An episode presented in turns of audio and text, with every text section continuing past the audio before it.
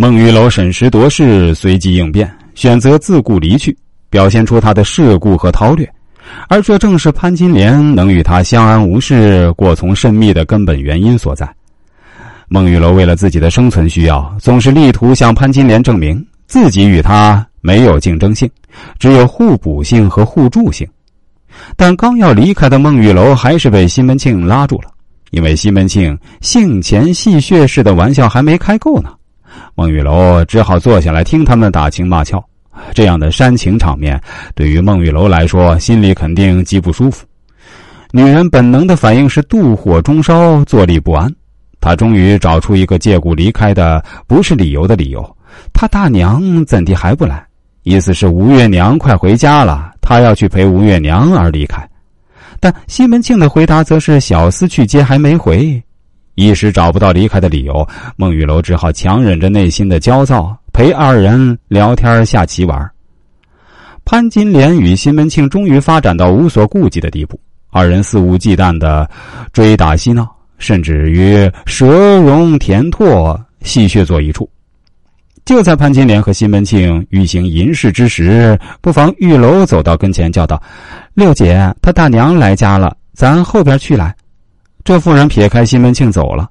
孟玉楼简直像从地下冒出来似的，他的出现打断了潘金莲与西门庆的好事。情节发展的此事很诡调。孟玉楼这段时间哪儿去了？小说并无交代，合理的推测。孟玉楼是在潘金莲与西门庆鬼混时，难忍其场面不堪而悄然离去，找小厮打听吴月娘是否来家的消息。但为什么知道吴月娘回来了，自己不直接去见，反而回过头来打破潘金莲与西门庆的好事儿，扫二人的兴，拉潘金莲与他同去呢？表面上看，孟玉楼拉潘金莲在吴月娘刚到家时就去见她，是为潘金莲好。但不早不晚，恰恰在西门庆跟潘金莲正欲成其好事之时出现，难免不有故意打破人家好事之嫌。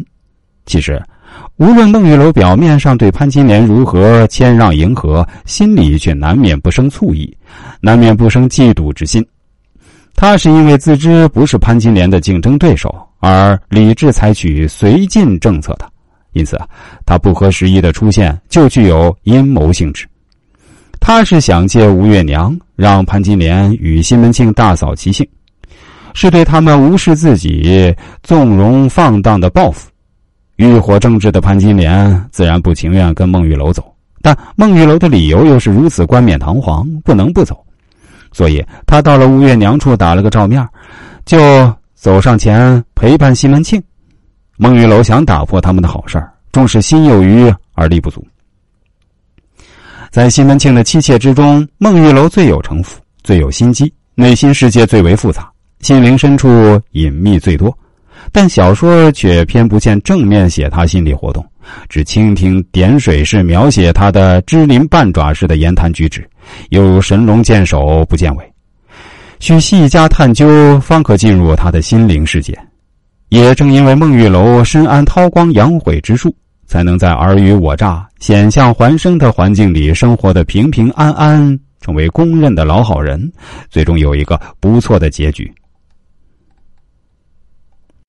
如果大家对这方面的知识感兴趣，想了解更多这方面的内容，可以关注一下我的公众号“周易面相大叔”，其中的“叔”是叔叔阿姨的“叔”啊。这个蓝色背景太极头像的公众号，千万不要加错了。另外，我的新浪微博也是叫“周易面相大叔”，也是蓝色背景的太极头像。